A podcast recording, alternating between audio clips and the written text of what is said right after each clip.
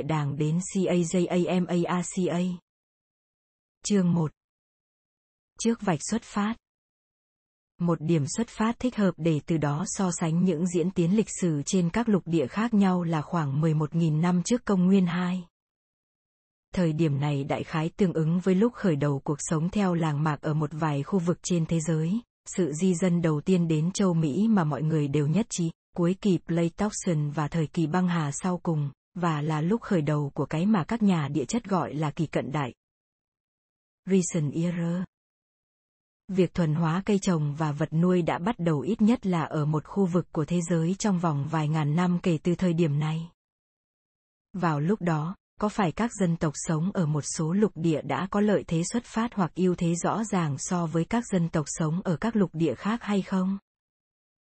Nếu vậy thì có lẽ cái lợi thế xuất phát ấy, ngày càng được tăng cường trong vòng 13.000 năm qua, sẽ cung cấp lời đáp cho câu hỏi của Yali. Vì lý do đó, chương này sẽ cho bạn có một cái nhìn chớp nhoáng về lịch sử loài người trên tất cả các lục địa, trong hàng triệu năm, từ khởi thủy của chúng ta với tư cách một loài cho tới 13.000 năm trước. Từng ấy chuyện sẽ được tóm gọn trong không quá 20 trang sách. Đương nhiên, tôi sẽ lướt qua các tiểu tiết và chỉ nhắc tới những gì tôi cho là các xu hướng có liên quan nhiều nhất đến cuốn sách này. Những họ hàng còn sống gần gũi nhất của chúng ta là ba loài vượn lớn còn sống sót. Khỉ đột, tinh tinh thường và tinh tinh nhỏ. Còn gọi là bonobo. Việc ba loài này chỉ sống tại châu Phi, cùng với sự hiện diện rất nhiều chứng cứ hóa thạch, cho thấy những giai đoạn sớm nhất của sự tiến hóa loài người cũng đã diễn ra tại châu Phi. Khác với lịch sử các loài vật, lịch sử loài người đã khởi đầu tại đó chừng 7 triệu năm trước. Con số ước tính dao động trong khoảng từ 5 đến 9 triệu năm trước. Vào khoảng thời gian đó, một nhóm vượn châu Phi đã tách ra thành nhiều nhóm, trong số đó một nhóm đã tiến hóa thành khỉ đột ngày nay, nhóm thứ hai tiến hóa thành hai nhóm tinh tinh hiện đại, nhóm thứ ba thì tiến hóa thành người. Dòng khỉ đột hình như đã tách ra ít lâu trước khi hai dòng tinh tinh và dòng người tách khỏi nhau. Hóa thạch cho thấy dòng tiến hóa dẫn đến loài người chúng ta đã đạt đến tư thế chủ yếu đứng thẳng vào khoảng 4 triệu năm trước, sau đó thì bắt đầu tăng dần về kích thước thân thể và kích thước tương đối của não vào khoảng 2,5 triệu năm trước. Những người nguyên thủy này thường được gọi là Australopithecus africanus, Homo habilis và Homo erectus, hình như loài sau đã hình thành từ loài trước trong chuỗi thứ tự trên. Mặc dù Homo erectus, giai đoạn vào khoảng 1,7 triệu năm trước, gần với người hiện đại chúng ta nhất về kích thước cơ thể, song kích thước não của họ thì vẫn chưa bằng phân nửa của chúng ta. Công cụ bằng đá bắt đầu trở nên phổ biến vào khoảng 2,5 triệu năm trước, nhưng chỉ là những mảnh đá tước ra hoặc ghè đẽo rất thô sơ. Đối với tầm quan trọng và sự khác biệt về sinh vật học, Homo erectus tuy có hơn vượn nhưng vẫn còn kém xa so với người hiện đại. Toàn bộ lịch sử loài người đó, trong khoảng 5 đến 6 triệu năm sau khi con người xuất hiện lần đầu tiên cách đây 7 triệu năm, vẫn chỉ bó hẹp trong phạm vi châu Phi. Tổ tiên đầu tiên của loài người bành trướng ra ngoài châu Phi là Homo erectus, điều này được minh chứng qua các hóa thạch phát hiện được ở đảo Java thuộc vùng Đông Nam Á và thường được gọi một cách quy ước là người Java. Xem hình 1.1 Hóa thạch người Java cổ nhất có thể là đàn ông hoặc đàn bà thường được cho là có tuổi khoảng một triệu năm. Tuy nhiên, gần đây lại có lập luận rằng trên thực tế nó có tuổi đến 1,8 triệu năm, Nói nghiêm khắc ra thì cái tên Homo erectus là của chính các hóa thạch Java đó, còn hóa thạch châu Phi mà người vẫn xếp loại là Homo erectus có lẽ cần được đặt cho tên khác. Hiện nay, bằng chứng hiển nhiên sớm nhất của loài người ở châu Âu xuất hiện vào khoảng nửa triệu năm trước, nhưng cũng có ý kiến cho rằng còn sớm hơn nữa. Nhất định là người ta có thể giả định rằng việc chiếm cứ châu Á cũng đã cho phép loài người chiếm cứ châu Âu cùng một lúc, bởi Âu Á là một khối lục địa duy nhất không bị chia cắt bằng những hàng rào tự nhiên đáng kể. Điều đó minh họa cho một vấn đề sẽ trở đi trở lại nhiều lần trong cuốn sách này. Bất cứ khi nào có một nhà khoa học tuyên bố mình đã phát hiện ra ít cổ nhất dù ít ở đây là hóa thạch người cổ nhất ở châu Âu, bằng chứng xưa nhất về việc thuần hóa cây ngô ở Mexico hay bất cứ cái gì cổ nhất ở bất cứ nơi đâu thì y như rằng tuyên bố đó sẽ thách thức những nhà khoa học khác ra sức bác bỏ nó, bằng cách chứng minh mình đã tìm được một cái gì đó còn xưa hơn nữa. Trên thực tế, ắt phải có một cái ích nào đó thực sự là ích cổ nhất, trong khi toàn bộ các ích khác được cho là cổ hơn đều sai. Tuy nhiên, như ta sẽ thấy, hầu như với bất cứ ích nào, mỗi năm người ta lại có những khám phá mới và tuyên bố về một ích nào đó được cho là còn xưa hơn nữa, đồng thời bác bỏ một số hay tất cả các tuyên bố về những ích gọi là cổ nhất. Các nhà khảo cổ thường phải mất hàng mấy thập kỷ mới có thể đi đến đồng thuận về những vấn đề này. Hình 1.1 Sự bành trướng của loài người ra khắp thế giới Nơi phát nguyên Cách đây 7 triệu năm, châu Phi đến khoảng nửa triệu năm về trước, hóa thạch người đã khác với các bộ xương Homo erectus cổ hơn ở chỗ sọ lớn hơn, tròn và ít góc cạnh hơn. Sọ người châu Phi và người châu Âu cách đây nửa triệu năm khá giống sọ người hiện đại chúng ta nên được xếp vào loài Homo sapien thay vì Homo erectus. Sự phân biệt này là võ đoán, bởi Homo erectus đã tiến hóa thành Homo sapien.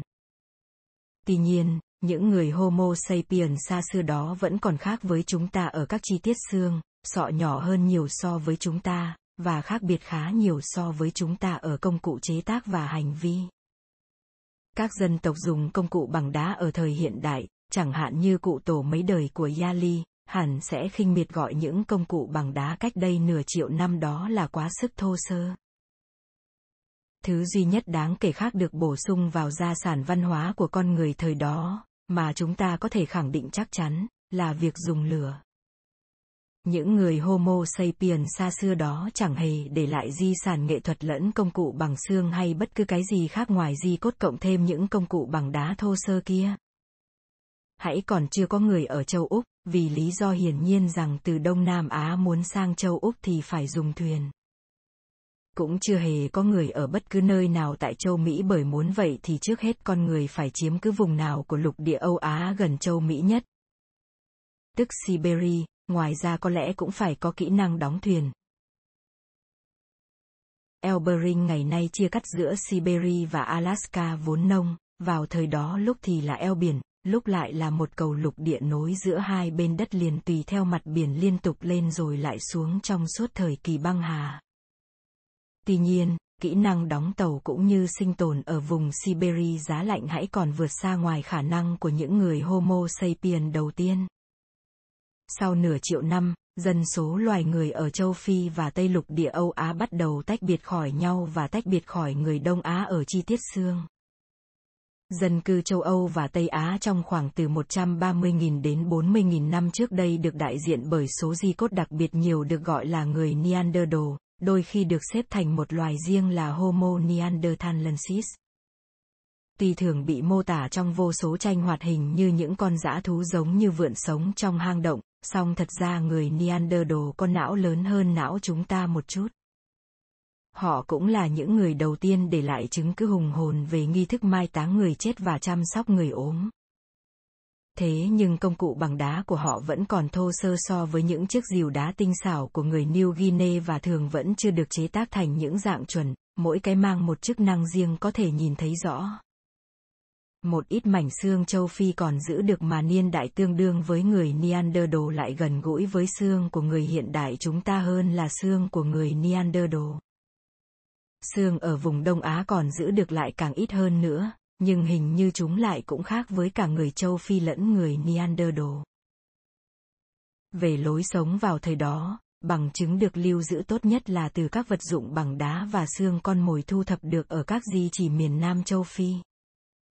Mặc dù những người châu Phi cách đây 100.000 năm đó có nhiều bộ xương giống người hiện đại hơn so với người Neanderthal sống cùng thời, nhưng họ cũng chỉ làm ra những công cụ bằng đá thô sơ y như người Neanderthal, nghĩa là vẫn không có hình dạng chuẩn. Họ không để lại di tích về nghệ thuật. Xét theo bằng chứng xương các con mồi mà họ săn, có thể thấy kỹ năng săn bắn của họ còn chưa có gì đặc sắc, chủ yếu nhằm vào các loài vật dễ giết và hoàn toàn không nguy hiểm.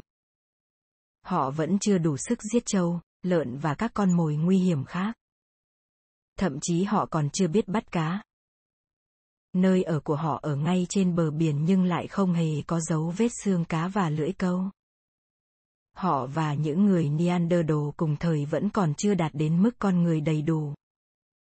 Lịch sử con người rốt cuộc đã cất cánh vào khoảng 50.000 năm trước, vào thời gian mà tôi từng gọi là cú nhảy lớn về phía trước của chúng ta. Những dấu vết xác định sớm nhất của cú nhảy đó là ở các di chỉ Đông Phi với những công cụ bằng đá được chuẩn hóa và những đồ trang sức đầu tiên còn giữ được. Những chuỗi hạt bằng vỏ trứng đà điểu. Chẳng bao lâu sau, những phát triển tương tự cũng xuất hiện ở vùng cận Đông và Đông Nam châu Âu, kế đó. Khoảng 40.000 năm trước là ở Tây Nam Âu, nơi còn lại nhiều công cụ chế tác bên cạnh xương của những người được mệnh danh là Cro-Magnon hoàn toàn giống người hiện đại. Sau đó, những bãi rác thải còn giữ được ở các di chỉ khảo cổ nhanh chóng trở nên ngày càng thú vị hơn và khiến không còn nghi ngờ gì nữa rằng ở đây ta đang gặp những người hiện đại về cả mặt sinh học lẫn về mặt hành vi.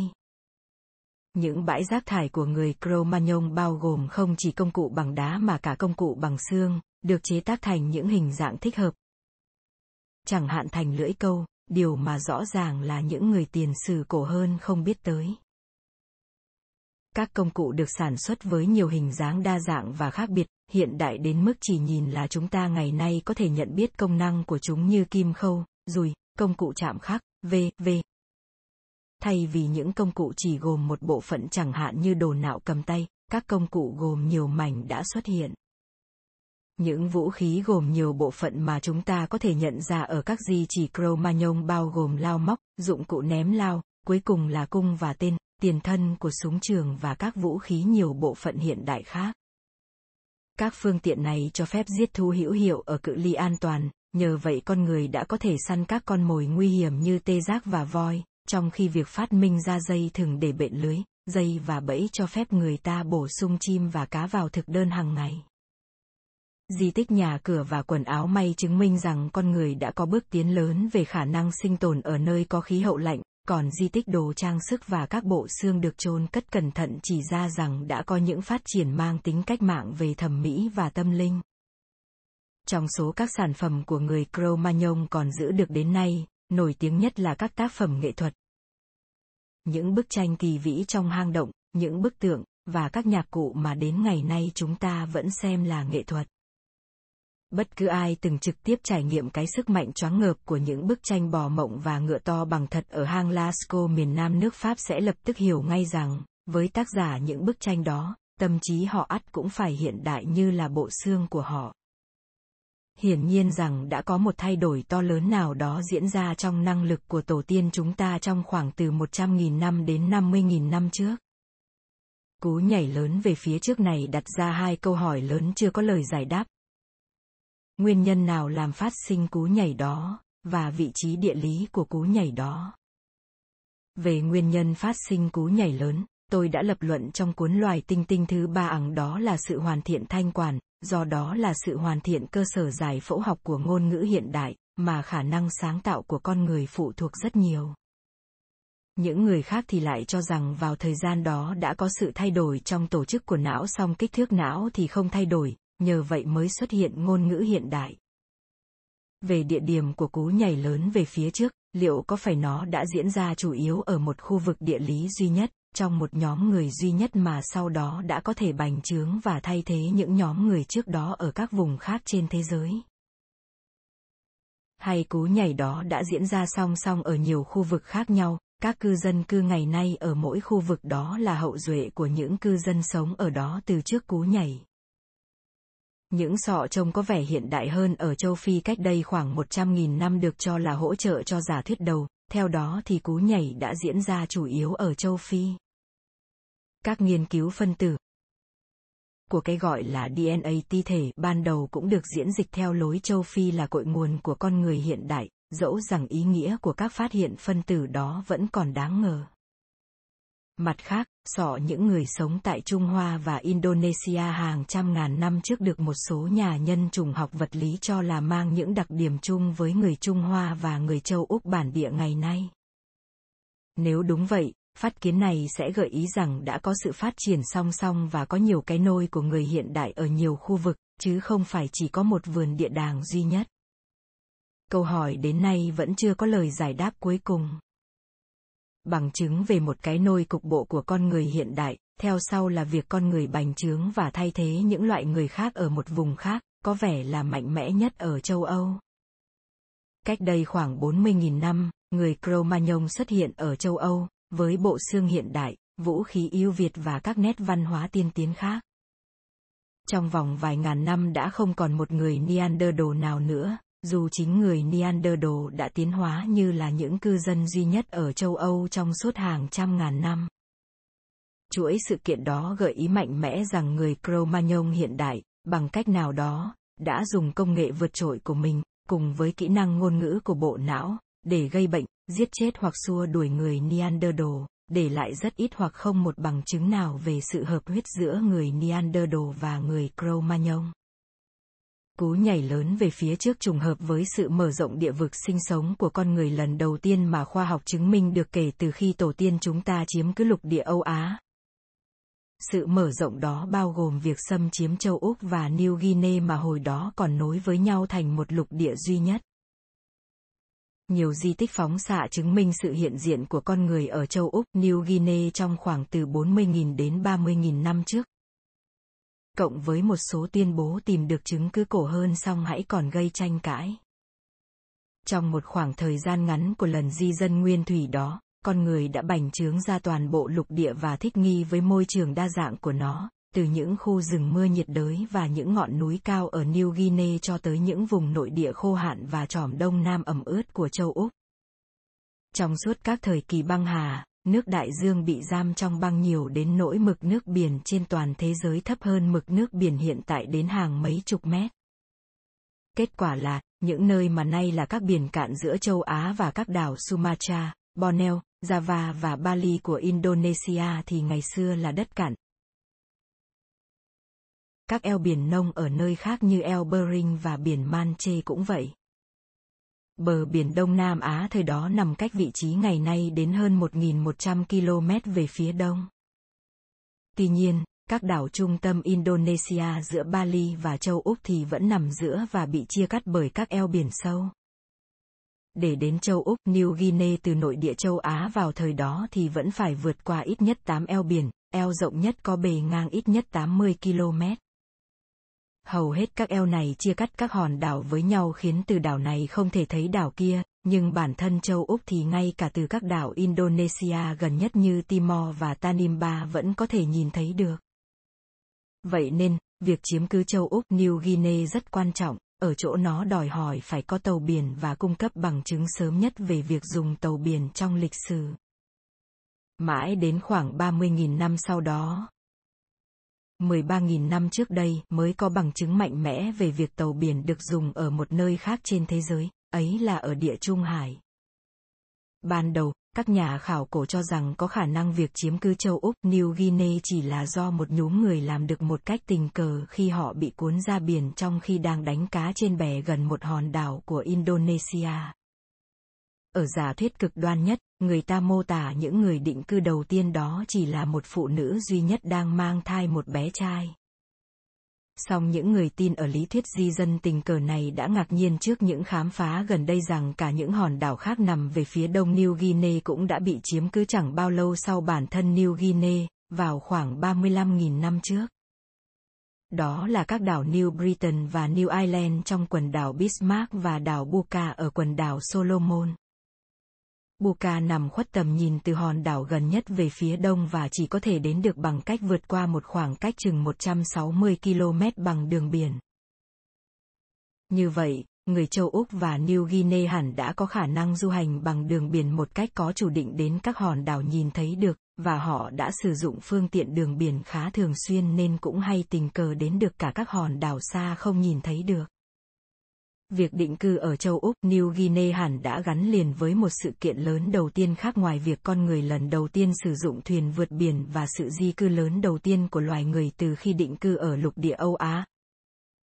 Ấy là sự diệt vong lớn đầu tiên của các loài thú lớn bởi tay con người.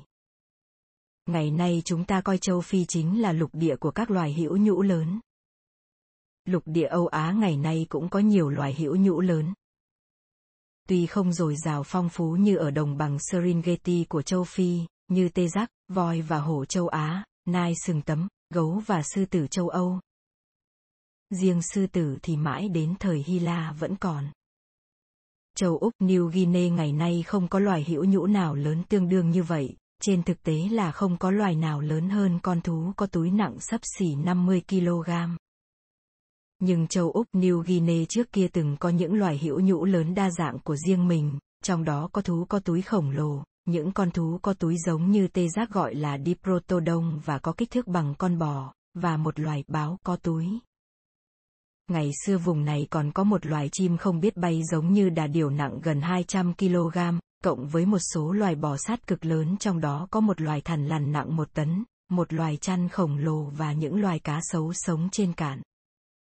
Tất cả các loài thú khổng lồ ở châu Úc New Guinea đó đều đã biến mất sau khi con người xuất hiện. Tuy người ta vẫn còn tranh cãi về thời điểm chính xác chúng diệt vong, nhưng một số di chỉ khảo cổ tại Úc có niên đại hàng vạn năm, với rất nhiều dấu tích xương người, đã được khai quật cẩn thận, không hề bao gồm dấu vết nào của các loài vật khổng lồ vào 35.000 năm trước mà ngày nay đã tuyệt diệt. Vì vậy, các loài vật khổng lồ hẳn đã bị diệt vong chẳng bao lâu sau khi con người đặt chân đến châu Úc. Sự biến mất gần như đồng thời của nhiều loài thú lớn như vậy hiển nhiên làm nảy sinh câu hỏi. Cái gì đã gây ra chuyện đó? Có thể có một câu trả lời hiển nhiên, ấy là chúng đã bị giết sạch hoặc bị tiêu diệt một cách gián tiếp bởi những người đầu tiên đến.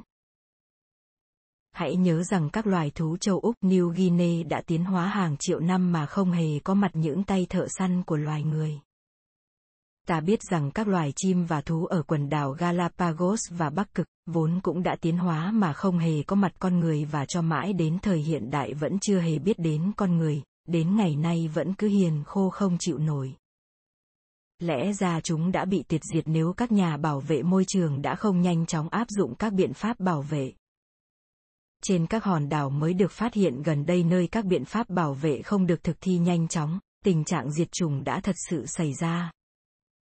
Loài đâu đâu ở đảo Mauritius hầu như đã trở thành biểu tượng của sự tuyệt diệt. Ngày nay ta cũng biết rằng, trên bất cứ hòn đảo đại dương nào có con người định cư kể từ thời tiền sử đến nay mà các nhà khoa học đã nghiên cứu kỹ, việc đến định cư của con người đều dẫn đến những cơn diệt chủng mà nạn nhân là chim hoa ở New Zealand, loài vượn cáo khổng lồ ở Madagascar và loài ngỗng lớn không biết bay ở Hawaii. Cũng như người hiện đại đã lại gần lũ đâu đâu và hải cầu vốn không hề biết sợ người để giết chúng, người tiền sử hẳn cũng đã lại gần lũ moa và vượn cáo khổng lồ không hề biết sợ người rồi giết chúng. Vì vậy có một giả thuyết về việc các con thú khổng lồ của châu Úc và New Guinea diệt chủng, ấy là chúng đã gặp cùng một số phận như nhau vào khoảng 40.000 năm trước. Ngược lại, hầu hết các loài thú lớn của châu Phi và Âu Á vẫn còn sống sót đến ngày nay bởi chúng đã cùng tiến hóa bên cạnh người nguyên thủy suốt hàng trăm ngàn hay thậm chí hàng triệu năm. Nhờ vậy chúng đã có khối thì giờ để biết sợ người trong khi kỹ năng săn bắn ban đầu còn thô sơ của tổ tiên chúng ta được cải tiến rất chậm chạp. Các loài đâu đâu, moa và có lẽ cả các loài thú khổng lồ của châu Úc New Guinea đã thật không may khi chúng đột ngột phải đối mặt mà không hề được chuẩn bị trước về mặt tiến hóa với những con người hiện đại với kỹ năng săn bắt đã phát triển đầy đủ. Tuy nhiên, cái giả thuyết giết sạch ba như người ta gọi không phải là không gặp ý kiến phản đối trong trường hợp châu Úc New Guinea. Những người phê phán thuyết này nhấn mạnh rằng cho đến nay chưa hề có di tích xương nào của các loài thú khổng lồ châu Úc New Guinea mang bằng chứng rõ ràng rằng chúng đã bị con người giết hay thậm chí rằng chúng từng sống bên cạnh con người. Những người bảo vệ giả thuyết giết sạch trả lời, nếu như việc giết sạch các loài đó đã diễn ra rất nhanh và lại cách đây rất lâu, chẳng hạn chỉ trong vòng vài ngàn năm nhưng lại cách đây đến 40.000 năm, thì cũng khó mà mong tìm được di tích khảo cổ chứng minh cho việc đó. Những người chỉ trích đáp lại bằng một phản giả thuyết rằng có lẽ các loài thú khổng lồ kia đã không bị giết mà bị chết vì một thay đổi khí hậu, chẳng hạn như hạn hán nghiêm trọng trên lục địa châu Úc vốn đã khô hạn triền miên cuộc tranh cãi vẫn còn tiếp diễn. Riêng tôi, tôi không thể hiểu tại sao các loài thú khổng lồ châu Úc đã sống sót qua không biết bao nhiêu lần hạn hán trong suốt hàng triệu năm lịch sử châu Úc, thế rồi đùng một cái lại cùng nhau chết gần như cùng một lúc. Ít nhất là so với chặng thời gian hàng triệu năm tình cờ đúng vào thời điểm những con người đầu tiên xuất hiện. Những loài khổng lồ đã tiệt chủng không chỉ ở vùng trung tâm châu Úc khô hạn mà ở cả vùng Tây New Guinea và vùng Đông Nam Úc vốn mưa như chút nước. Chúng cùng tiệt chủng ở mọi môi trường, không có ngoại lệ, từ vùng sa mạc cho tới rừng mưa lạnh và rừng mưa nhiệt đới. Vì vậy, tôi cảm thấy khả năng lớn nhất là các loài thú khổng lồ đã bị con người tiêu diệt, cả một cách trực tiếp. Giết để làm thức ăn lẫn gián tiếp. Do con người dùng lửa và làm thay đổi môi trường.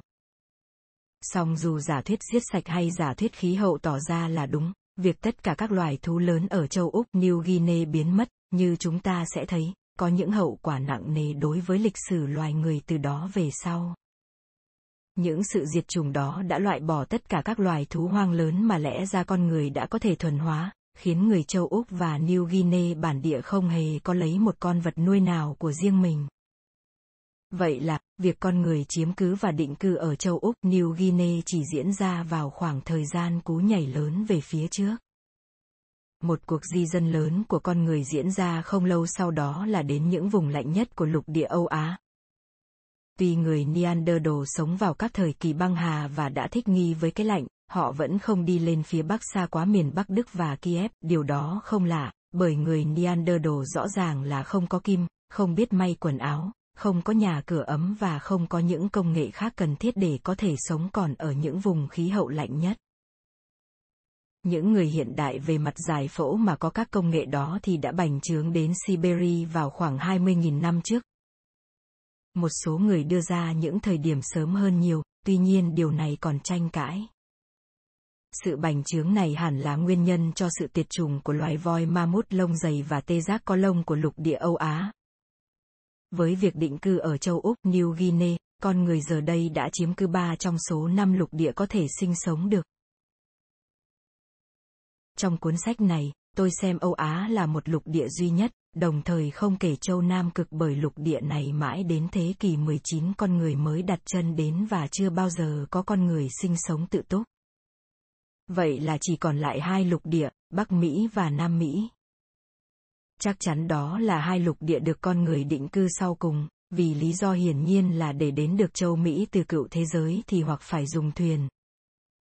Mà bằng chứng về sự có mặt của thuyền thì ngay cả ở Indonesia mãi đến 40.000 năm trước đây mới có, ở châu Âu thì càng muộn hơn nhiều để vượt biển, hoặc phải chiếm lĩnh Siberia. Mà mãi đến 20.000 năm trước vẫn chưa có người ở thì mới có thể băng qua giải đất Bering. Tuy nhiên, con người di cư sang châu Mỹ lần đầu tiên cụ thể vào khi nào trong khoảng từ 14.000 đến 35.000 năm trước thì vẫn còn chưa rõ. Di tích hiển nhiên xưa nhất của con người ở châu Mỹ là tại các di chỉ ở Alaska có niên đại khoảng 12.000 năm trước công nguyên, theo sau là một loạt di chỉ ở Hoa Kỳ phía nam biên giới Canada và ở Mexico vào các thế kỷ ngay trước 11.000 năm trước công nguyên. Các di chỉ ở Mexico được gọi là di chỉ Clovis, đặt theo tên của di chỉ tiêu biểu gần thị trấn Clovis, bang New Mexico, nơi những mũi lao lớn bằng đá đặc trưng của nó được tìm thấy lần đầu tiên. Đến nay người ta đã biết đến hàng trăm di chỉ Clovis, phủ khắp 48 bang nội địa Hoa Kỳ kéo dài đến tận Mexico. Bằng chứng hiển nhiên về sự hiện diện của con người chẳng bao lâu sau cũng xuất hiện ở Amazonia và Patagonia. Các sự kiện này gợi ý rằng các di chỉ Clovis chứng minh cho việc con người lần đầu tiên di cư sang châu Mỹ, sau đó nhanh chóng nhân lên, bành trướng rộng ra đầy cả hai lục địa. Thoạt tiên người ta có thể lấy làm lạ rằng các hậu duệ của người Clovis đã có thể đến được Patagonia nằm cách biên giới Hoa Kỳ Canada những 13.000 km trong vòng chưa tới 1.000 năm. Tuy nhiên, nếu chia khoảng cách ấy cho 1.000 năm thì người tiền sử đã nam tiến trung bình 13 km một năm, đó chỉ là chuyện vặt đối với người săn bắt hái lượm bởi có khi chỉ trong một ngày tìm thức ăn họ cũng đã đi được ngần ấy quãng đường rồi. Chúng ta thoạt tiên cũng có thể ngạc nhiên rằng cư dân châu Mỹ thời đó đã trở nên đông đúc nhanh đến mức phải nghĩ đến chuyện di cư mãi về phía nam đến tận Patagonia. Song, sự tăng dân số đó cũng chẳng có gì lạ nếu ta xét kỹ những con số cụ thể. Nếu châu Mỹ rốt cuộc đã là nơi cư trú của những người săn bắt hái lượm với mật độ dân số trung bình khoảng dưới một người trên một dặm vuông, khoảng 1,6 km vuông, ND. Một con số cao so với những người săn bắt hái lượm hiện đại, thì toàn bộ diện tích châu Mỹ sẽ có dân số khoảng 10 triệu người săn bắt hái lượm. Nhưng thậm chí nếu những người đến định cư đầu tiên chỉ có khoảng 100 người và dân số của họ chỉ tăng với tốc độ 1,1% một năm thì hậu duệ của họ sẽ đạt ngưỡng 10 triệu người trong vòng 1.000 năm. Một lần nữa, tốc độ tăng dân số 1,1% một năm chẳng có gì là khó. Thời hiện đại người ta đã quan sát được tốc độ tăng dân số tới 3,4% năm khi người ta di cư sang các vùng đất hoang, chẳng hạn như khi những thủy thủ nổi loạn trên con tàu SMS Bounty và các bà vợ người Haiti của họ di cư sang đảo Pitcairn. Sự phong phú di chỉ của người săn bắn Clovis trong vài thế kỷ đầu tiên sau khi họ xuất hiện ở châu Mỹ cũng giống như sự phong phú di chỉ đã được chứng minh về mặt khảo cổ sau khi tổ tiên người Maori phát hiện ra New Zealand gần đây nhất. Một sự phong phú di chỉ khác cũng được chứng minh cho việc những người hiện đại về mặt khảo cổ di cư sang châu Âu vào thời kỳ xa xưa hơn nhiều, cũng như việc chiếm lĩnh châu Úc New Guinea. Nghĩa là, bất cứ cái gì về hiện tượng Clovis và về việc họ bành trướng khắp châu Mỹ đều tương đồng với các khám phá mà khoa học đã chứng minh được về việc con người đến định cư tại các vùng đất hoang khác trong lịch sử. Việc bùng nổ các di chỉ Clovis trong các thế kỷ ngay trước 11.000 năm trước công nguyên, chứ không phải các thế kỷ trước 16.000 hay 21.000 năm trước công nguyên, có thể có ý nghĩa gì? Hãy nhớ lại rằng Siberia vốn dĩ bao giờ cũng lạnh, và có một giải băng thường trực trải dài như một ranh giới không thể vượt qua suốt cả chiều ngang của Canada trong hầu hết thời đại Pleistocene. Ta đã thấy rằng công nghệ cần thiết để chống chọi với cái lạnh cực độ kia đã không hề xuất hiện mãi đến khi những người hiện đại về mặt giải phẫu xâm chiếm châu Âu vào khoảng 40.000 năm trước, và rằng con người mãi đến 20.000 năm sau đó mới di cư sang Siberia. Cuối cùng, những người Siberia đầu tiên đó đã sang Alaska hoặc bằng đường biển qua Elbering. Mà đến ngày nay vẫn chỉ rộng 80 km hoặc bằng cách đi bộ vào những thời băng hà khi Elbering là một giải đất liền. Giải đất Bering, trong những lần hiện hữu cách quãng mà cộng lại cũng đến hàng ngàn năm, hẳn đã rộng đến hàng ngàn cây em, bao phủ toàn lãnh nguyên bốn bằng phẳng, nơi những người đã thích nghi với khí hậu có thể dễ dàng băng qua được. Giải đất này gần đây bị ngập nước và lại trở thành eo biển khi mực nước biển dâng lên vào khoảng 14.000 năm trước công nguyên.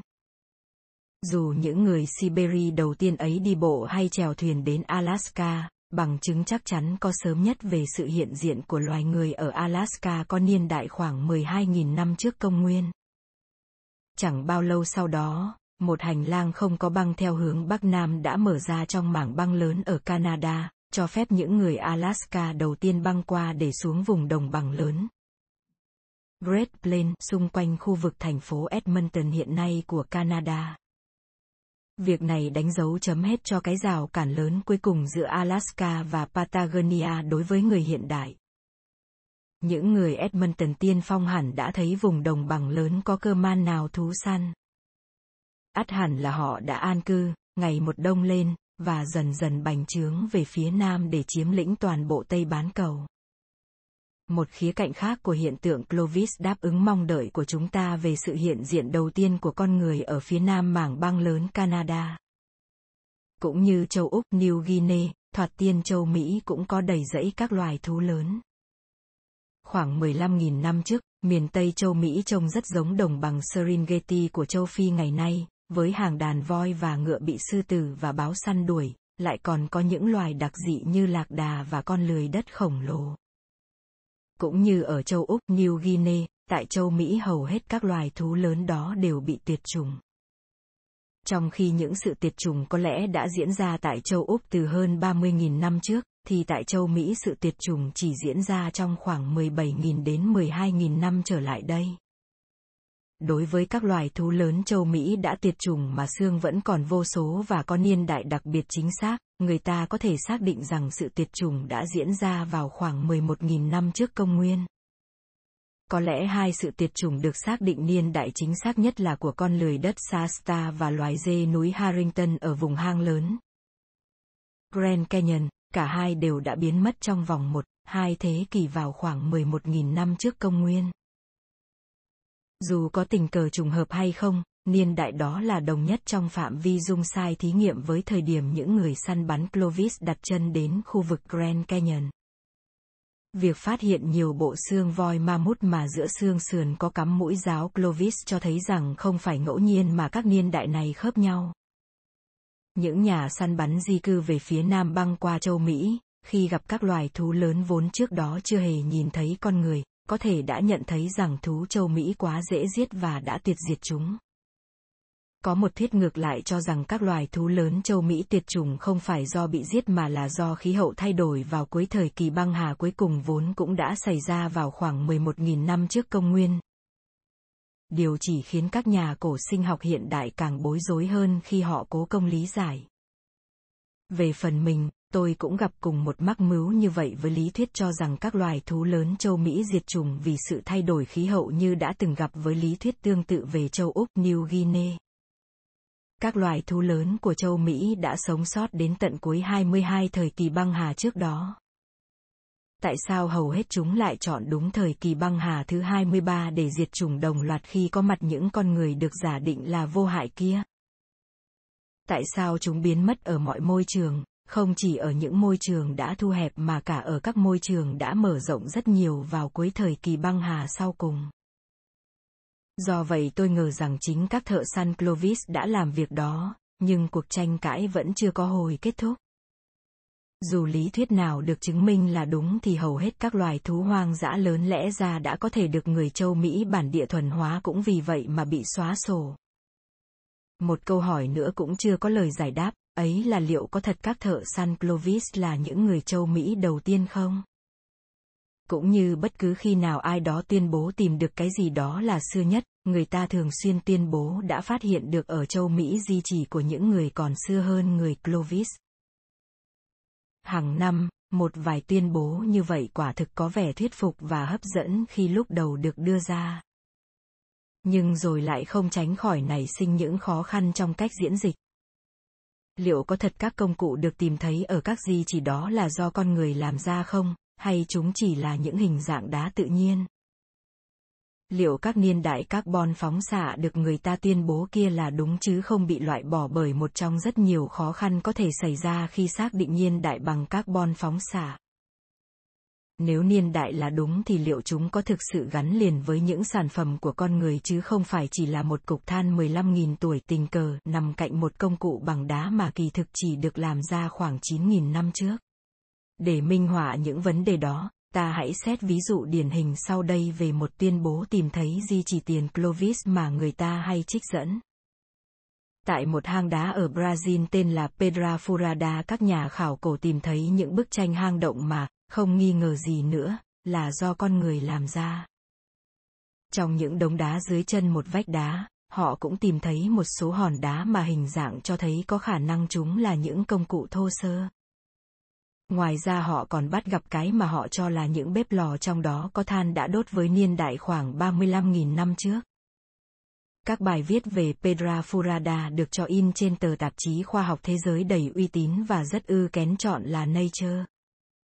Nhưng không một hòn đá nào nơi chân vách đá đó hiển nhiên là công cụ do con người làm ra như các mũi lao Clovis và công cụ Cro-Magnon. Nếu đã có hàng trăm ngàn hòn đá từ một vách đá cao rơi xuống trong vòng hàng vạn năm thì nhiều hòn trong đó sẽ bị cắt xẻ và vỡ ra khi chạm đến các tảng đá bên dưới, trong đó một số hòn rốt cuộc sẽ trông như những công cụ thô sơ do con người ghè đẽo. Ở Tây Âu và vài nơi khác tại Amazonia, giới khảo cổ đã xác định niên đại các sắc tố được sử dụng trong các bức họa hang động, nhưng việc đó lại không được tiến hành ở Pedra Furada. Xung quanh đó thường xuyên xảy ra nạn cháy rừng tạo nên than, than này thường được gió và các dòng nước quét vào hang động. Không có bằng chứng nào nối kết những viên than có tuổi 35.000 năm với những bức tranh hang động không thể nghi ngờ ở Pedra Furada. Mặc dù những người khai quật đầu tiên vẫn tin tưởng vào quan điểm của mình, mới đây một nhóm nhà khảo cổ vốn không tham gia khai quật nhưng cởi mở với các tuyên bố về phát hiện tiền Clovis đã đến thăm di chỉ này, song khi trở về họ vẫn tỏ ra chưa bị thuyết phục. Di chỉ Bắc Mỹ mà hiện nay được coi là di chỉ tiền Clovis có bằng chứng mạnh mẽ nhất là hang đá Meadow Crop ở Pennsylvania, cung cấp niên đại carbon phóng xạ liên quan tới người khoảng 16.000 năm trước. Tại Meadowcroft không nhà khảo cổ nào phủ nhận rằng đã xuất hiện nhiều công cụ chế tác của con người ở nhiều tầng được khai quật cẩn thận. Nhưng niên đại carbon phóng xạ xưa nhất không có ý nghĩa lắm, bởi các loài cây trồng và vật nuôi gắn liền với những di chỉ này lại là các loài vẫn sống ở Pennsylvania trong thời đại gần đây khi khí hậu ôn hòa, chứ không phải các loài thuộc thời đại băng hà cách đây 16.000 năm như người ta vẫn nghĩ. Vì vậy người ta buộc phải ngờ rằng các mẫu than có niên đại từ những lớp con người định cư xưa nhất bao gồm than sau thời Clovis lẫn với carbon xưa hơn. Di chỉ được cho là tiền Clovis nặng ký nhất ở Nam Mỹ là di chỉ Monteverde ở miền Nam Chile, có niên đại ít nhất 15.000 năm trước. Di chỉ này hiện nay có vẻ cũng thuyết phục được nhiều nhà khảo cổ, song người ta vẫn phải thận trọng bởi đã nhiều lần bị tưởng bở để rồi thất vọng như thế rồi. Nếu quả thật có những người tiền Clovis ở châu Mỹ thì tại sao việc chứng minh họ có tồn tại lại khó khăn đến như vậy?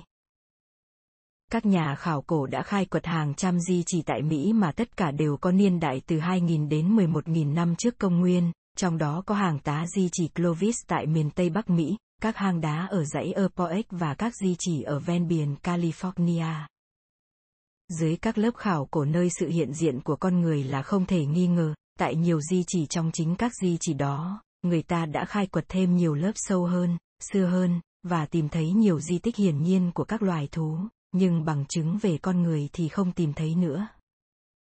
Bằng chứng về những người tiền Clovis tại châu Mỹ thật yếu ớt, trái ngược với bằng chứng mạnh mẽ ở châu Âu, nơi hàng trăm di chỉ minh chứng cho sự hiện diện của con người từ xưa hơn nhiều trước khi các thợ săn Clovis xuất hiện tại châu Mỹ khoảng 11.000 năm trước công nguyên.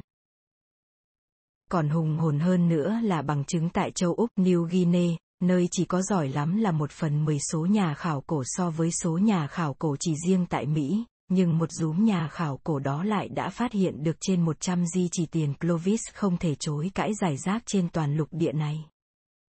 Những con người cổ xưa chắc chắn là đã không bay bằng trực thăng từ Alaska đến Meadowcroft và Monteverde, lướt qua tất cả các cảnh quan giữa các nơi đó. Những người biện hộ cho thuyết tiền Clovis gợi ý rằng, trong hàng ngàn hay thậm chí hàng vạn năm, những người tiền Clovis chỉ có mật độ dân số thấp hoặc khó nhận thấy được về mặt khảo cổ, vì những nguyên nhân chưa biết và chưa từng có tiền lệ ở bất cứ nơi nào khác trên thế giới. Tôi thấy đề xuất này lại còn kém thuyết phục hơn gấp bội so với đề xuất rằng vấn đề Monteverde và Meadowcroft rốt cuộc rồi sẽ cũng được diễn giải lại cũng như nhiều di chỉ tiền Clovis khác mà người ta từng tuyên bố. Tôi thì cảm thấy, nếu như quả thật đã có người tiền Clovis định cư ở châu Mỹ, ắt hẳn ngày nay chúng ta đã có thể thấy dấu vết hiển nhiên ở nhiều nơi chứ không phải cãi nhau suốt như vậy. Tuy nhiên, các nhà khảo cổ vẫn đang bất đồng ý kiến về những vấn đề này. Dù cách diễn giải nào là đúng đi nữa, hệ quả cho sự hiểu biết của chúng ta về tiền sử châu Mỹ gần đây vẫn là một. Hoặc, châu Mỹ đã có người đến định cư đầu tiên vào khoảng 11.000 năm trước công nguyên và nhanh chóng đầy người. Hoặc, việc định cư đầu tiên đã diễn ra sớm hơn. Hầu hết các giả thuyết về người định cư tiền Clovis cho rằng việc đó diễn ra vào khoảng 15.000 hay 20.000 năm trước công nguyên, có thể 30.000 năm trước, một số nghiêm túc cho rằng còn sớm hơn nữa, song những người định cư tiền Clovis đó vẫn còn ít ỏi về số lượng, ít để lại dấu vết hoặc ít có ảnh hưởng cho mãi đến khoảng 11.000 năm trước công nguyên. Dẫu trường hợp nào đi nữa thì, trong năm lục địa mà con người có thể cư trú được, Bắc Mỹ và Nam Mỹ là các lục địa có giai đoạn tiền sử loài người ngắn ngủi nhất. Với việc con người chiếm lĩnh châu Mỹ, hầu hết các khu vực có thể cư trú được của các lục địa và đảo lục địa, kể cả các hải đảo từ Indonesia đến vùng đông New Guinea đều đã có người. Việc định cư ở các hòn đảo còn lại của thế giới mãi đến thời hiện đại mới được hoàn tất. Các đảo địa Trung Hải như Crete, Cyprus 5, Corsica 6 và Sardinia được định cư từ 8.500 đến 4.000 năm trước công nguyên, các đảo Caribe bắt đầu được định cư vào khoảng 4.000 năm trước công nguyên, các đảo Polynesia và Micronesia từ khoảng 1.200 đến 1.000 năm trước công nguyên, Madagascar khoảng năm 300 CN đến 800, và Iceland vào khoảng thế kỷ thứ IS. Người châu Mỹ bản địa, có lẽ là tổ tiên của người Inuit, đã bành trướng khắp vùng Bắc Cực vào khoảng 2.000 năm trước công nguyên. Như vậy, những khu vực duy nhất còn lại chưa có người ở, chờ đợi các nhà thám hiểm châu Âu đặt chân đến trong vòng 700 năm sau đó, là những hòn đảo xa xôi nhất của Đại Tây Dương và Ấn Độ Dương. Như quần đảo Azo và Seychelles cộng với Nam Cực. Việc các lục địa được con người đến định cư vào những thời điểm khác nhau liệu có ý nghĩa gì đối với lịch sử từ đó về sau? Nếu có, ý nghĩa ấy là gì? Giả định rằng có một cỗ máy thời gian có khả năng đưa các nhà khảo cổ đi ngược thời gian chu du vòng quanh thế giới vào thời điểm 11.000 năm trước công nguyên. Xét tình hình thế giới vào thời đó, liệu các nhà khảo cổ có thể tiên đoán xem các xã hội loài người trên những lục địa khác nhau sẽ phát triển súng, vi trùng và thép theo những trình tự nào và từ đó tiên đoán tình trạng của thế giới ngày nay hay không?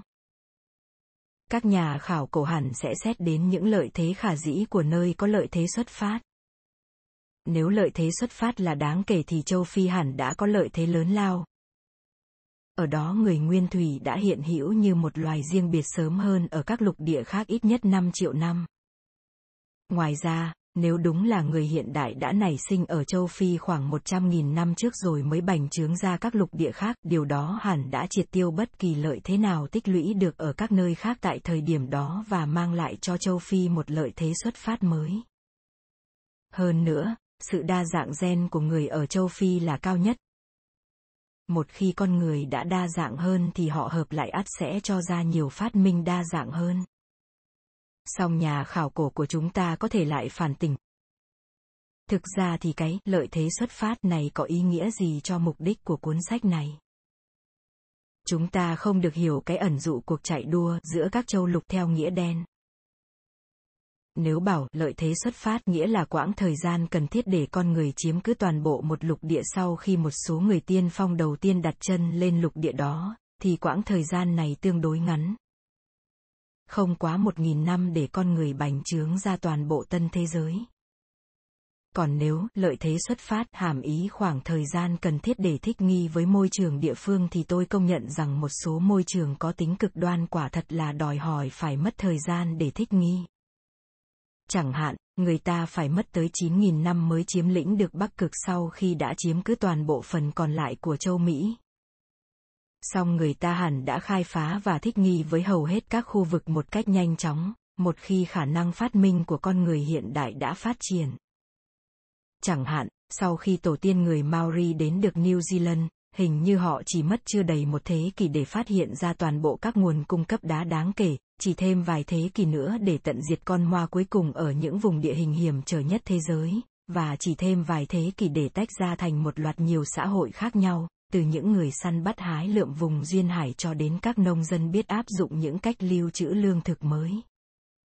Vì vậy nhà khảo cổ của chúng ta hẳn sẽ nhìn sang châu Mỹ và kết luận rằng người châu Phi, tuy rõ ràng là những người có lợi thế xuất phát, hẳn đã bị những người châu Mỹ đầu tiên hất cẳng trong vòng nhiều lắm là một ngàn năm. Sau đó, do châu Mỹ rộng hơn,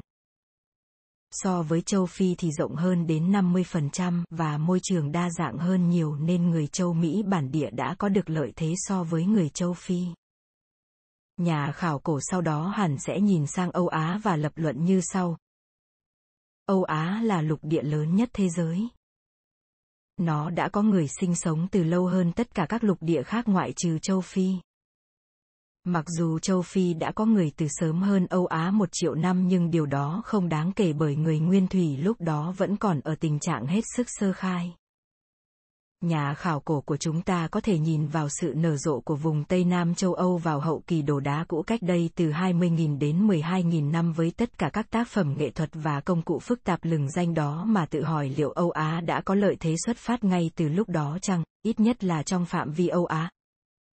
Cuối cùng, nhà khảo cổ sẽ quay sang châu Úc New Guinea và trước hết sẽ lưu ý rằng đây là một khu vực nhỏ. lục địa nhỏ nhất, phần lớn bao phủ toàn sa mạc chỉ có khả năng nuôi sống một số ít người, nằm ở vị trí cô lập, và có người sinh sống muộn hơn so với châu Phi và Âu Á. Tất cả những điều đó hẳn sẽ khiến nhà khảo cổ tiên đoán châu Úc New Guinea sẽ phát triển chậm. Nhưng hãy nhớ rằng người châu Úc và người New Guinea là những người có kỹ thuật hàng hải sớm nhất trên thế giới.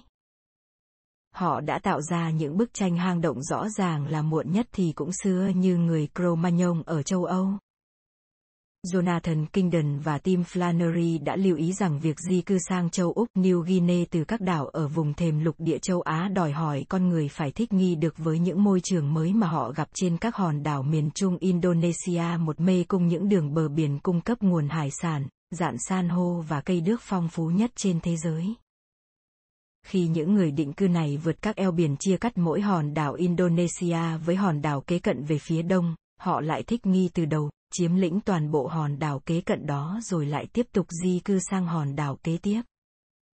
Đó là một thời kỳ hoàng kim của sự bùng nổ dân số loài người mà đến nay chưa có tiền lệ.